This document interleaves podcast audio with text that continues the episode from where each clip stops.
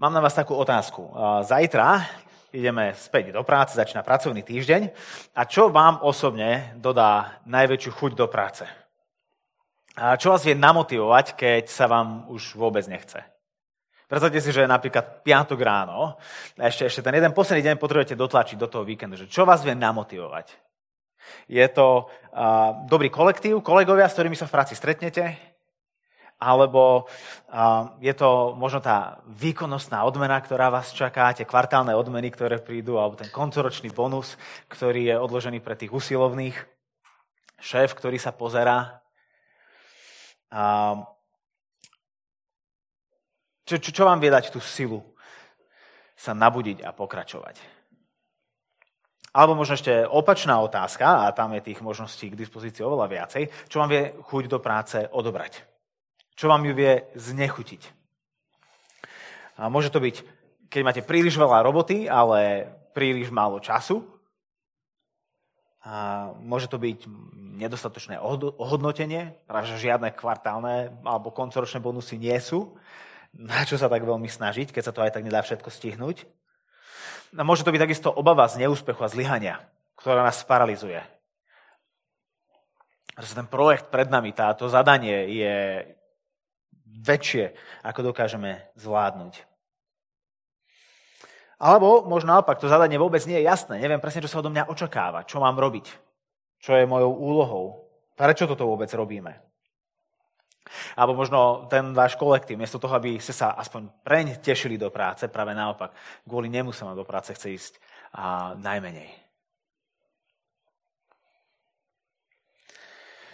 Keď sa Izraeliti pustili do stavieb hradieb okolo mesta Jeruzalem, v čom, a to je to, o čom čítame posledných niekoľko vlastne mesiacov, okrem Vianoc, bez prestávky od, od septembra, tak to vôbec nemali ľahké, lebo od samotného začiatku boli proti ním nepriatelia, ktorým sa vôbec nepozdával tento ich plán, ktorí im chceli znechutiť prácu, ktorú, ktorí, ktorí chceli, aby ochabli ich ruky, aby, aby stratili to rozhodnutie a tú veru, s ktorou sa pustili do tejto práce.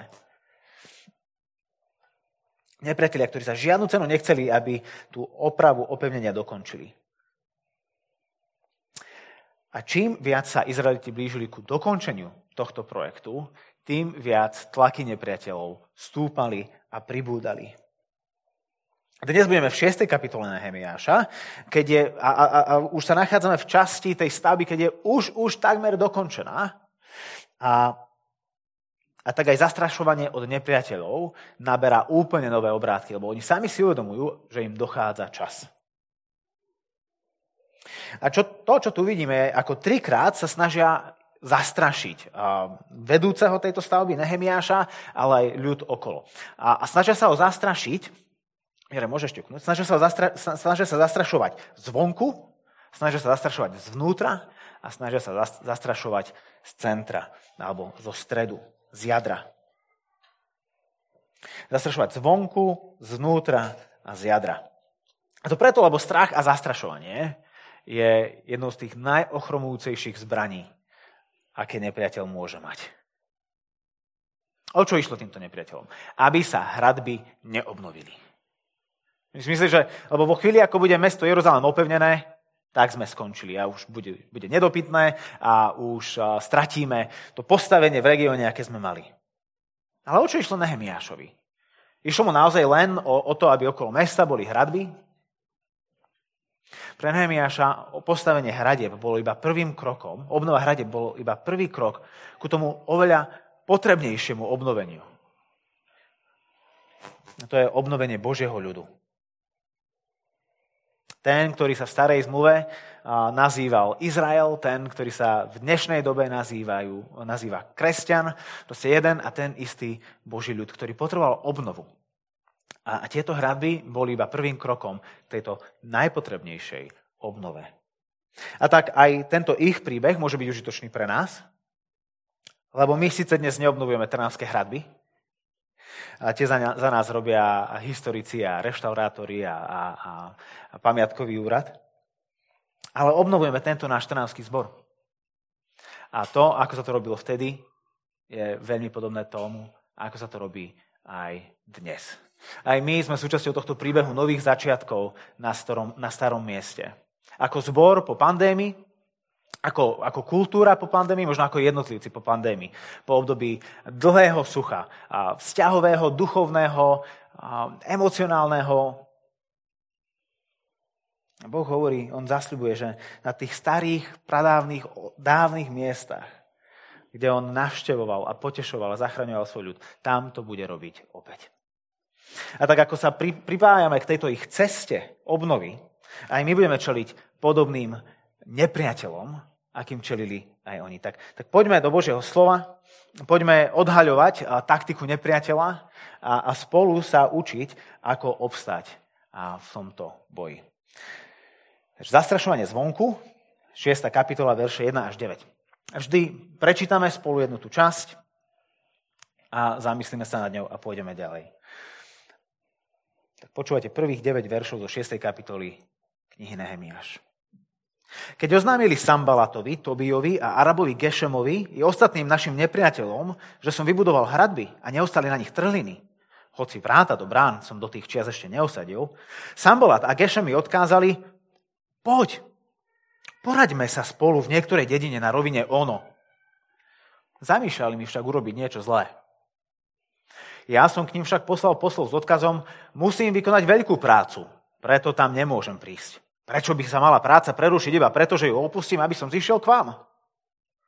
Podobným spôsobom mi poslali odkaz 4 razy, no ja som im odpovedal rovnako. Sambalat podobne poslal ku mne svojho sluhu aj piatý raz. Ten mal v ruke otvorený list, v ktorom bolo napísané Počuť medzi národmi, aj Gešem to tvrdí, že sa ty a judovci zamýšľate zbúriť. Preto staviaš hradby. Podľa týchto rečí sa chceš sám stať ich kráľom. Vraj si ustanovil aj prorokov, aby v Jeruzaleme o tebe prevolávali Judsko kráľa. Takú správu môžu oznámiť kráľovi. Poď teda, poradíme sa spolu. Na to som odkázal, nič z toho, čo tvrdíš, sa nestalo. Sám si si to vymyslel. Tí všetci nás chceli zastrašiť. Hovorili si, ich ruky, ruky ochabnú v práci a tá sa nedokončí. Tak teda, Bože, posilni moje ruky. Nepriatelia sa dozvedajú, že, že obnova hradeb napreduje raketovou rýchlosťou, ale našťastie brány ešte stále nemajú osadené vráta. To znamená, že tak super, že hradby sú, ale kým je brána otvorená, všetko je ešte stále možné. Ale zároveň to znamená, že ten, ten priestor príležitosti na, na zmenu situácie sa každým dňom zužuje. A ako náhle budú osadené aj vráta, mesto bude nedobytné a, a už viac nebudú schopní zastaviť obnovu izraelského ľudu v zaslúbenej zemi. Minimálne nie bez toho, aby išli do priamého, otvoreného vojnového konfliktu s nimi, čo by neprešlo, pretože, ak si pamätáme, všetci, aj tento Sambalad, aj, aj, Samári, aj, aj, aj ľudia zo Samárie, aj títo uh, Izraeliti, všetci momentálne patria pod Perskú ríšu. Po, všetci majú rovnakého kráľa Artaxerxa, ktorý poslal Nehemiáša do Jeruzalema, aby obnovil mesto. Takže Sambalát, akokoľvek je naštvaný, nemôže len tak akože zapriahnuť kone a ísť s ním do vojny, lebo to by bola akože občianská vojna a to by sa Artaxerxovi veru nepáčilo. A tak vidí, že to to okno príležitosti sa zužuje a, a tak využívajú les, ktorou sa snažia Nehemiáša zastrašiť. Štyrikrát mu e, posielajú doporučenkov list do vlastných rúk, ktorom ho, ho, ho volajú, že poď sem na, do niektorej z dediny na, na, na, um, na rovine ono. A tak keby Trnavčania boli ono, tam na tej rovine. A, a chcú s ním prediskutovať túto aktuálnu uh, chulostivú situáciu, ktorá sa deje v krajine. A ako si s ňou poradiť? Nehemiáš prekúkol túto ich lesť a tak v návratnej obálke orientálnou poštou im odpo- odpovedá sorry, prepačte, mám príliš veľa roboty, nemám čas.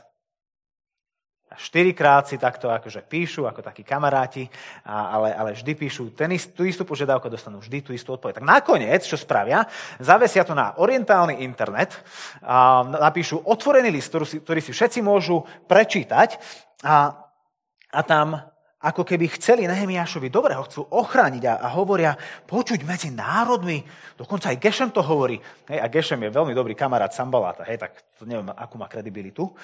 A, ale všetci to rozprávajú a podľa týchto rečí sa toto a toto deje a kuje špitle a, a že vraj aj proroci o tebe hovoria, že si kráľom. A, no počuj Nehemiáš, tak poďme spolu, poraďme sa, lebo keď sa to dostane kráľovi, budeš v kaši a to by nikto nechcel. Nehemiášovi je jasné, o čo ide.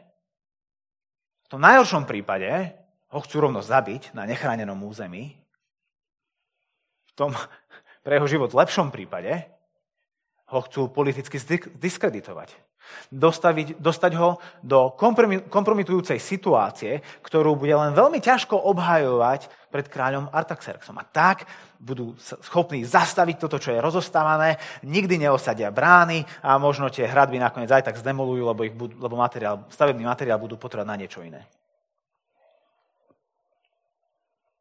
A ako sa Nehemiáš bráni?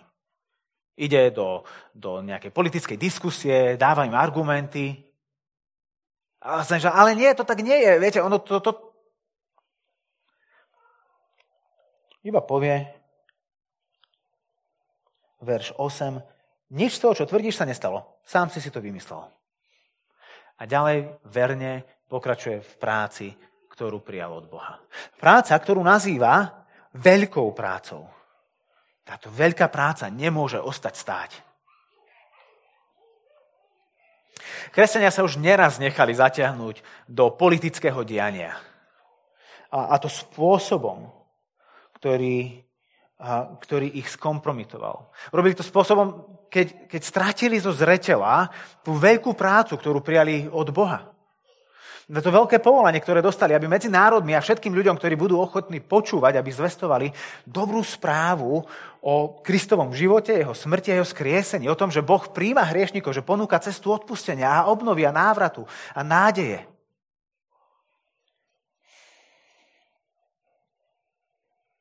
Lenže častokrát sa kresťania nechali vtiahnuť do tohto politického diania, na toto úplne zabudli a jediné, čo tým dosiahli, je to, že skom, sa nechali skompromitovať zdiskreditovali sa na politickej scéne. Politicky sa zdiskreditovali. Pandémia toho veľmi aktuálnym a smutným prípadom. Keď pre mnohých kresťanov sa otázka rúšok, vakcíny, obmedzení a tohto všetkého stala oveľa dôležitejšou ako evanelium Ježiša Krista ktorí veci, ktoré sa dejú na, a diskutujú na politickej scéne, povýšili nad svoj vzťah s Bohom. Na, na svoj vzťah s jeho ľudom.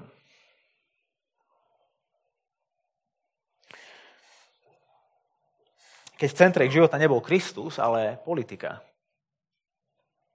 Keď stratili zo zretela tú veľkú prácu, ktorú od Krista prijali a tak zdiskreditovali aj vlastné svedectvo o Božej láske. Podobne sa snažili zdiskreditovať aj samotného Ježiša. Môžeme to napríklad vidieť, keď ho priviedli pred Piláta a hovorili o ňom, že on sa robí kráľom. Ale my, Pilát, ako dobre vieš, my máme len cisára, žiadneho kráľa. A dokonca potom aj sám Pilát a to, to čítame v Jánovi, v, 18, v Evangeliu Jána, 18. a 19. kapitola. A potom, keď sa ho Pilát pýta, či je naozaj kráľom, Ježiš sa nenechá zatiahnuť do, týchto, do tejto politickej mašinérie rímskej ríše. Ale pokračoval v tej veľkej práci, ktorú prijal od svojho otca, ktorou bola naša záchrana. Až Pilát sa mu čuduje, nič neodpovedáš na to, čo oni o tebe hovoria? Rovnako ako Nehemiáš. Preto prišiel a bol tam. Prečo sme tu my? Tu a teraz. Nezabúdajme na tú veľkú úlohu, veľkú prácu, ktorú nám Boh zveril. A tak Sambalatovi a Gešemovi to nevyšlo. Snažili sa zastrašiť, aby ochabli ich ruky v práci, ale Nehemiáš, miesto toho, aby s nimi viedol reči, vedie iba jednu, tú najdôležitejšiu reč. V modlitbe s Bohom. a, a prosí a v 9. verši, tak teda Bože, posilni moje ruky. Oni chcú, aby boli ruky ochabnuté. Páne, posilni to, čo je ochabnuté. A tak keď nevyšlo zastrašovanie zvonku, tak možno zastrašovanie znútra bude efektívnejšie. Pokračujeme vo veršoch 10 až 14. Vošiel som do domu Šemaju, Delajovho syna. Mehetab, prepočte, Mehetabelovho vnuka, ktorý žil oddelenie. Povedal mi, poďme do Božieho domu, do vnútra chrámu. Zavrime dvere chrámu, lebo sa ťa chystajú zabiť. V noci sa ťa chystajú zabiť. Ja som však odvetil, môže niekto ako ja utiecť? Môže niekto ako ja vojsť do chrámu a zostať nažive? Nevojdem. Zbadal som, že ho Boh neposlal, ale proroctvo mne vyslovil preto, lebo ho Tobia a Sambalat najali za odmenu. Bol najatý, aby som dostal hriech. Urobil to a prehrešil sa. Použili by to na šírenie zlej povesti o mne, aby ma mohli hanobiť. Pamätaj, Bože môj, na Tobiu a Sambalata, na tieto ich skutky, aj na prorokyňu Noadiu a ostatných prorokov, ktorí ma zastrašovali. Prichádza za Nehemiašom, respektive neprichádza za Nehemiašom. Nehemiaš prichádza za týmto prorokom, ktorý, ktorého zväz znie celkom hodnoverne. Nehemiášovi idú po krku a on s tým potrebuje niečo urobiť. Dokonca, ak to čítate v Biblii, tak, tak vidíte, že tá jeho reč je, je veršovaná. Ešte, ešte to dá aj do... No, nám sa to nerimuje v slovenčine, ale v hebrečine to znie rytmickejšie v ich vnímaní. Čiže všetko je nastajlované, a sviečky sú zapálené, hlos je zhlbený, proste, že všetko robí tento um, tento Šemaja na to, aby to znelo hodnoverne, aby to dobre predal. A Nehemia, že napriek tomu zistuje, že Boh ho neposlal v 12. verši. Ako to Nehemiáš rozpoznal? Len tak, že sám veľmi dobre poznal Božie slovo a čo Boh od neho žiada. Vedel napríklad to, čo Boh povedal veľkňazovi Áronovi v knihe Levitiku, v, nie, prebačte, v knihe Numery v 18. kapitole, keď mu dáva inštrukcie, ako sa majú starať o chrám. A tam Boh hovorí Áronovi a jeho synom, ty však a s tebou aj tvoji synovia smiete slúžiť ako kňazi vo všetkom, čo súvisí s oltárom a s tým, čo je vnútri za oponou. Tam máte konať svoju službu. Kňažský úrad vám dávam ako dar. Keby sa priblížil niekto cudzí, musí zomrieť. Nároky na svetosť boli vysoké. Tiež je dosť možné, že Nehemiáš poznal príbeh o judskom kráľovi Uzijovi, ktorý je zapísaný v druhej knihe Kronickej, v 26. kapitole. Tento kráľ si, si natoľko spišnel, že si myslel, že on môže vstúpiť do Božieho chrámu, prinášať tam službu aj napriek nespočetným varovaniam, ktoré dostal od kňazov, odíď odtiaľto, nemáš tu čo robiť, porušuješ Boží, Boží zákon, neodišiel. A nakoniec, keď odišiel, odišiel s malomocenstvom, pre ktoré zostal celý zvyšok svojho života v karanténe. Lebo to je to, čo sa robilo s malomocnými. Ste ich vylúčili, aby sa choroba nešírila medzi ľuďmi. A tak ako Nehemiáš spoznal, že Šemaju neposlal Boh? Tak, že poznal Božie slovo. Vedel, že Boh si nebude protirečiť. Vedel, že jeho slovo je pravdivé a spolahlivé. A, a, a že keď niekto mi hovorí čo, niečo, čo je v protiklade s Božím slovom, tak na Božie slovo sa mám spoľahnúť. Že Boh od neho nebude žiadať niečo, čo sám zakázal. Že v tomto musí byť jednoznačné. Božie slovo je to, čo od samého začiatku dáva celý príbeh do pohybu. Kniha Ezdráž, hej, hovoríme, že Ezdráž a Nehemiáš sú síce dve knihy v našej Biblii, ale pôvodne boli súčasťou jednej knihy. Ezdráž začína slovami, aby sa splnilo slovo, ktoré bolo vyrieknuté, slovo hospodina, ktoré bolo vyrieknuté ústami proroka Jeremiáša. Bože slovo je to, čo dáva všetko do pohybu. Na Bože slovo sa dá spoľahnúť. Aj v tejto chvíli Božie slovo je to, čo riadi Nehemiášov život. A keď Šemaja hovorí niečo úplne scesné, on je ten, ktorý sa milí, nie Boh.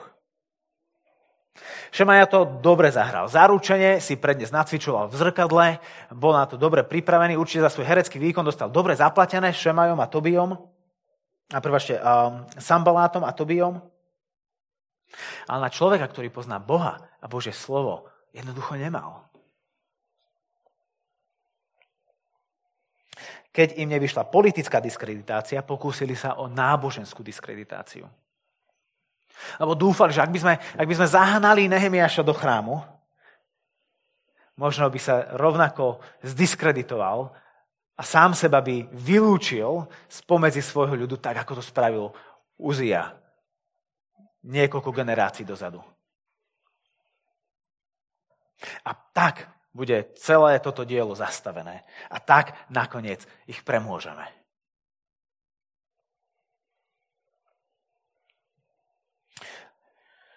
Lenže Nehemiáš sa rozhodol žiť svoj život nie podľa toho, čo bolo ľahké alebo bezpečné. Toto na... uprostred mesta, ktoré je ohradené, aj keď ešte stále nemá brány, bol chrám, ktorý bol sám akoby pevnosťou. To je pevnosť v pevnosti. Nebolo bezpečnejšieho miesta pre ňo, ako sa ukryť v chráme. Lenže Nehemiáš nešiel potom, čo bolo ľahké a bezpečné, a potom, čo je správne, pravdivé podľa Božieho slova. A ten, ktorý mal strážiť Božie slovo, ktorý mal podporovať Božiu misiu, tento prorok a ďalší proroci za ním, miesto toho šli proti Božiemu slovu a podkopávali, podkopávali tak samotné dielo, ktoré Boh staval. Tak nepriateľ sa snaží zastrašovať znútra. To, že zvonku prichádzajú útoky, to nikoho neprekvapuje. Ale keď vznútra, to je skutočné riziko. A Ježiša sa snažili zdiskreditovať nábožensky, odstrániť ho z cesty skôr, ako stihne napáchať nejaké skutočné problémy. Napríklad, keď zlí duchovia, ktorých vyháňal, začali rýchlo rozklikovať, o, ty, ty vieme, kto si ty, ty si ten svetý Boží syn jediný, čo si to prišiel robiť s nami? A Ježiš ich opakovane umlčí a im nedovolí hovoriť, pretože jeho čas ešte neprišiel. V tejto chvíli všetkým ľuďom povedať, bez toho, aby pochopili, čo on prišiel spraviť, v čase, ktorý ešte nebol jeho, toto by ho zdiskreditovalo a, a, a celú misiu, celé toto veľké dielo, ktoré prišiel robiť, a, by to ohrozilo. Čo skoro jedného dňa, keď Ježiš bude stáť pred veľkňazom, príde chvíľa, kedy vyzná, že je Božím synom. Ale miesto toho, aby ho zdiskreditovali, ho len vyšľú na tú konečnú cestu, aby završil tú veľkú prácu záchrany. Tak priatelia, nezabúdajme na Božie slovo a držme sa ho. Nepúšťajme sa ho, keď to je ťažké. Nepustíme sa jeho učenia pre strach o bezpečie. Neopustíme ho pre túžbu po ľahšej ceste. Mnohí dnes zatvárajú Bibliu a chcú si žiť svoju vieru podľa seba. Častokrát to vyzerá úplne rovnako, ako by to po nich chcel tento svet, aby žili.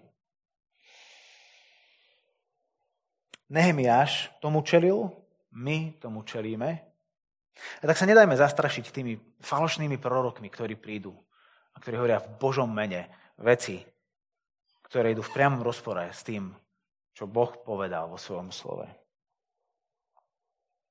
Naliehali na Neho, naliehajú na nás. Ale ako Nehemiáš, tak aj my máme Božie slovo. A tak nevyšlo ani zastrašovanie zvonku, ani zastrašovanie zvnútra.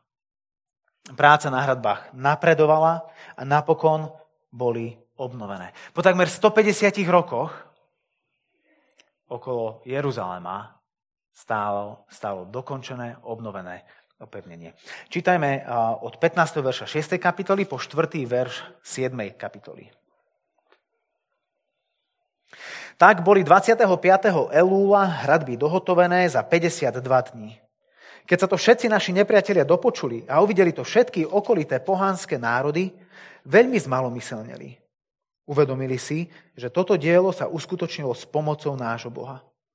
V týchto dňoch judskí šlachtici popísali mnoho listov a odosielali ich Tobiovi. Tobiove zase dochádzali im. Veď mnohí v Judsku sa s ním, boli s ním spojení prísahou. bol zaťom Šechaniu, Arachovno, Arachovho syna a jeho syn Jochanán si vzal dceru Mešuama, Berechiovho syna. Aj o jeho dobrých vlastnostiach hovorili predo mnou a moje slova donášali jemu. Tobia posielal listy, aby ma zastrašoval. Keď boli hradby dostávané, dal som osadiť vráta. Boli ustanovení aj vrátnici, speváci a leviti. Velením nad Jeruzalemom som poveril svojho brata Chananiho a veliteľa pevnosti Chananiu, lebo bol spoľahlivejší a bohabojnejší ako mnohí iní. Rozkázal som im, nech neotvárajú brány Jeruzalema, kým slnko nezačne hriať. Nech vráta nezatvoria a nezamknú, dokiaľ slnko nezapadne za more. Obyvatelia Jeruzalema nech sa postavia do stráže, jedni na strážne miesto a druhý pred vlastný dom. Mesto bolo rozsiahle a veľké, ale bývalo v ňom málo ľudí a domy neboli postavené.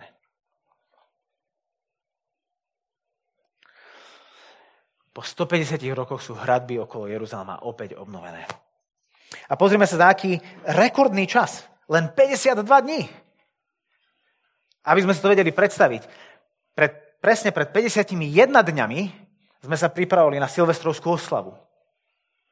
Čiže od Silvestra po zajtrajšok je 52 dní. V takomto krátkom čase boli schopní postaviť opevnenie okolo celého mesta nie je divu, že ľudia naokolo zmalomyselnili, lebo si sami veľmi dobre uvedomili, že toto celé, čo sa stalo, pff, to nie je preto, lebo Židia sú takí šikovní, ale preto, lebo ich Boh im pomáha. Hospodin Jahve je na ich strane. On je späť v krajine. Ten mocný Boh, o ktorom hovorili predchádzajúce generácie, ktorý ich vyviedol z Egypta pred storočiami, ktorý ich priviedol do zasľúbenej zeme, ktorý vyhnal všetky národy spred nich ten, ktorý stál po boku kráľa Dávida, kráľa Šalamúna a iných kráľov, ktorí mu boli verní. Jahve je späť a pomáha svojmu ľudu.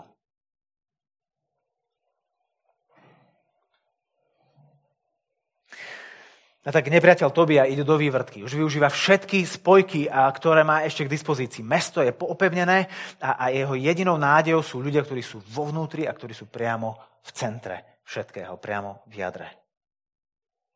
Nasadil svojich tajných, aby pred Nehemiášom rozprávali o tom, aký vlastne super chlapík ten Tobia je, aké má dobré vlastnosti, aký je šikovný a vlastne, že on je celkom fajn.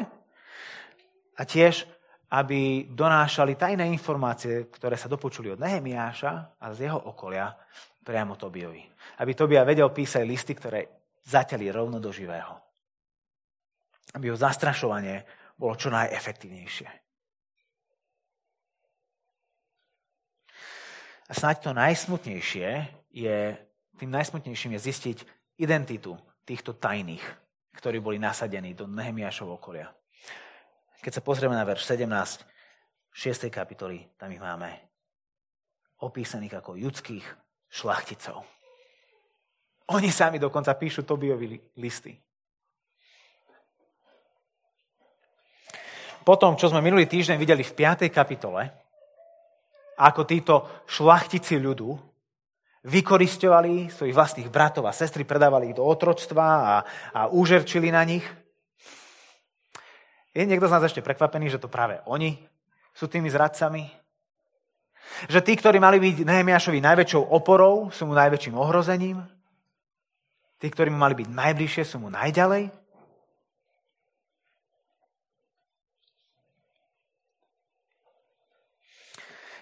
A tak čo Nehemiáš s týmto urobí? Čítame v druhom verši 7. kapitoly, že vedením Jeruzalema poveril svojho brata Chananiho. Chanan je ten, o ktorom sa píše v prvej kapitole, v druhom verši, na samom začiatku príbehu. Chanan je ten Nehemiášov brat, ktorý došiel z Jeruzalema do tej pevnosti v Šušane a podal Nehemiášovi správu o tom, v akom biednom stave je Boží ľud.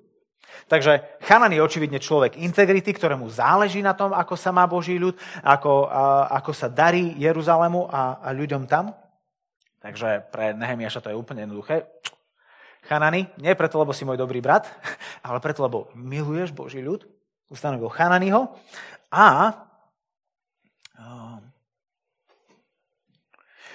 a veliteľa pevnosti Chananiu, lebo bol spoľahlivejší a bohabojnejší ako iný. Keď samotné jadro ľudu, šlachtici sa spreneverili, Bohu a jeho dielu, Nehemiáš dosadil do vodcovstva tých, ktorí boli spoľahliví a hlavne bohabojní. Lebo to je to, čo šlachticom najviac chýbalo. Strach pred Bohom. Bázeň pred Bohom. To je to, k čomu ich volá v tej 5. kapitole, ak si pamätáte z minulej nedele. A keď nie, tak sa pozrite do 9. verša, verša 5. kapitoly. Keď jadro zhnie, celé dielo je v ohrození. Nehemiaš si to veľmi dobre uvedomoval. A sám Apoštol Pavol si to uvedomoval, a, ktorý takýmito slovami vystrihal starších zboru v meste Efes. On im hovorí, toto je v skutkoch 20. kapitole, on im hovorí, aj spomedzi vás samých povstanú muži, ktorí budú hovoriť prevrátene, len aby strhli učeníkov na svoju stranu. Spomedzi vás samých hovorí starším. Nehovorí, že spomedzi vás, akože tu na veriacich kresťanov, to, á, to zastáva každú chvíľu, že povstanú ľudia, ktorí prinášajú rozbroje a, a ktorý, ktorým nejde naozaj o Krista, o jeho veci, ale o ich a ich veci. A že spomedzi vás samých spomedzi vodcov cirkevného zboru postanú tí, ktorí budú chcieť strhnúť učeníkov na svoju stranu. Lebo priatelia, keď sú už hradby obnovené a vráta sú osadené, nepriateľovi zostáva už len jediná šanca, ako preniknúť a rozvrátiť Božie dielo. Skrze vodcov. Oni sú v jeho špeciálnej pozornosti. Oni, ak oni padnú, celý ľud upadne spolu s nimi. Ak sa však budú báť Boha, ak sa budú pridržať, tak Boží ľud obstojí proti každému útoku nepriateľa. A tak, priatelia, modlite sa prosím za starších zboru. Modlite sa špeciálne za Mira a Zdena, ktorí sa pripravujú do tejto úlohy a, a, a sami rozpoznávajú a my s nimi, či ich Boh volá do tejto služby. Lebo diabol ich má špeciálnym spôsobom vo svojom hľadáčiku. Striehne na nich, lebo vie, že v ich páde môže, rozdiel, e, môže rozvrátiť celé dielo priamo z jadra. Nepriateľ zúri, keď majú povstať ďalší pastieri.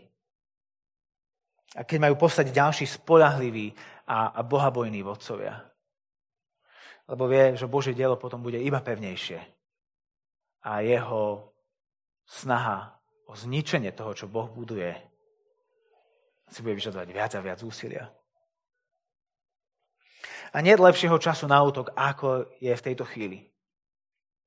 Tak prosím, modlite sa za starších, za potenciálnych budúcich starších, lebo nepriateľ ide po nich, po ich manželstvách, po ich rodinách. To je jeho taktika od nepamäti. Lenže napriek všetkým politicko-náboženským snahám nepriateľa ani, ani opozície spojenej so Sambaláta, Tobiu a Gešema, nič z tohto nedokázalo zastaviť dielo, ktoré, ktoré sa naplňa pomocou nášho Boha, ako hovorí 16. verš. Boh je ten, ktorý bol za týmto dielom po celý celúčičký čas. Tak začína, ako som už hovoril, príbeh Ezdráša a Nehemiáša slovami v prvom roku perského kráľa Kýra, aby sa splnilo slovo hospodina, vyslovené Jeremiášovými ústami. Hospodin vzbudil ducha perského kráľa Kýra. Aby sa splnilo Bože slovo, Boh vzbudil Boh dáva do pohybu sled udalostí, ktoré prinesú Boží ľud späť z vyhnanstva, z exilu, späť domov do zasľubenej zeme. Opakovane sme čítali, ako v Ezdrášovom príbehu, tak aj v Nehemiášovom, ako milostivá, dobrotivá ruka ich Boha bola nad nimi. A ich sprevádzala a otvárala dvere, čokoľvek si zažiadali od kráľa a čokoľvek, čo robili v krajine. V štvrtej kapitole, keď prvýkrát prichádzajú na scénu títo traja protivníci a, dorážajú na nich, tak Nehemiáš hovorí, že to Boh zmaril zámer ich nepriateľov. A o 5 veršov neskôr, v 4. kapitole hovorí, že to celé dielo bolo dokončené, prepáčte, len o 5 veršov neskôr ich pozbudzuje slovami, náš Boh bude bojovať za nás. A, a vôbec, keď Nehemiáš prišiel poprvýkrát do Jeruzalema a začal im rozprávať, čo všetko má v pláne, tak im hovoril o tom, čo mu Boh vnúkol vykonať pre Jeruzalem. A teraz, keď sa to všetko naplnilo, v 16. verši 6. kapitoly čítame, že toto dielo bolo dokončené s pomocou nášho Boha. Čo tu Boh robí? A k čomu toto celé bolo? Len aby Izrael si mohol nažívať v bezpečí svojich hradieb? Alebo robil Boh niečo viac, k čomu hradby boli len prvým krokom? Pozrime sa, čo bola tá prvá vec, ktorú Nehemiáš urobil potom, ako celé toto dielo bolo hotové. To, kvôli čomu prišiel. Zadanie, ktoré dostal od kráľa Artaxerxa. 7. kapitola, prvý verš, druhá polovica. Boli ustanovení aj vrátnici, speváci a leviti.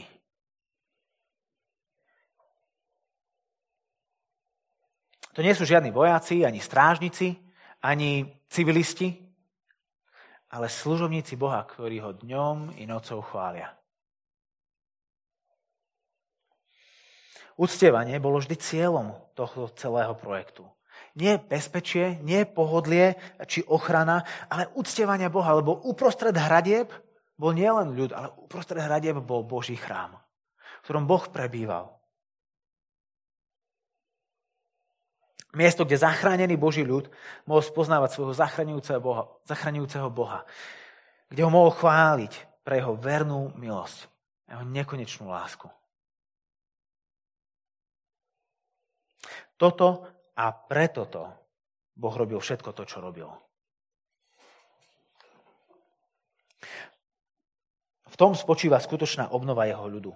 Nie v hradbách, ale v ich vzťahu s ním. Preto kniha Nehemiáš nekončí na konci 6. kapitoly, keď sú hradby postavené. A máme, sme v podstate iba v polovičke. Lebo toto bol iba prvý krok k tej skutočnej obnove. Obnove samotného Božieho ľudu. O tom bude zvyšok knihy Nehemiáš. A toto nech je nám jasné, priateľe. Boh obnovuje a obnoví svojich ľudí. Náš zbor a aj teba. To je to, kvôli čomu Kristus prišiel. Nech akýkoľvek nepriateľ proti nám povstane. Nech by aj samotná smrť postala proti nám. On svojich milovaných ochráni, aj keby o to malo stáť jeho vlastný život. A v Kristovi vidíme, ako moc to Boh myslel vážne, ako moc nás miluje. A že nič, čo by dokázalo zvrátiť jeho plány, záchrany, obnovy a nádeje. Modlíme sa. Ďakujeme ti, pane, že toto je tvoje dielo. Že to nie je naše úsilie, že to nie je moje úsilie, že to nie je úsilie starších, že to nie je úsilie členov tohto zboru, že, že my sme tí, ktorí sú povolaní vstúpiť do toho, čo ty už robíš. A daj nám prosím oči vidieť a rozpoznávať to, čo sa tu črtá, nové začiatky, a aj keď na starom mieste. Pane, daj nám pozbuť a, a, a Posilni naše ochabnuté ruky. Keď nám otvoríš oči, aby sme videli, že, Pane, Ty konáš. Že, že Jahve navštívil svoj ľud a opäť medzi nimi. A bojuje za nich. Bojuje pre nich. A zvíťazil. Ďakujeme Ti, Ježiš, že si zvíťazil. Amen.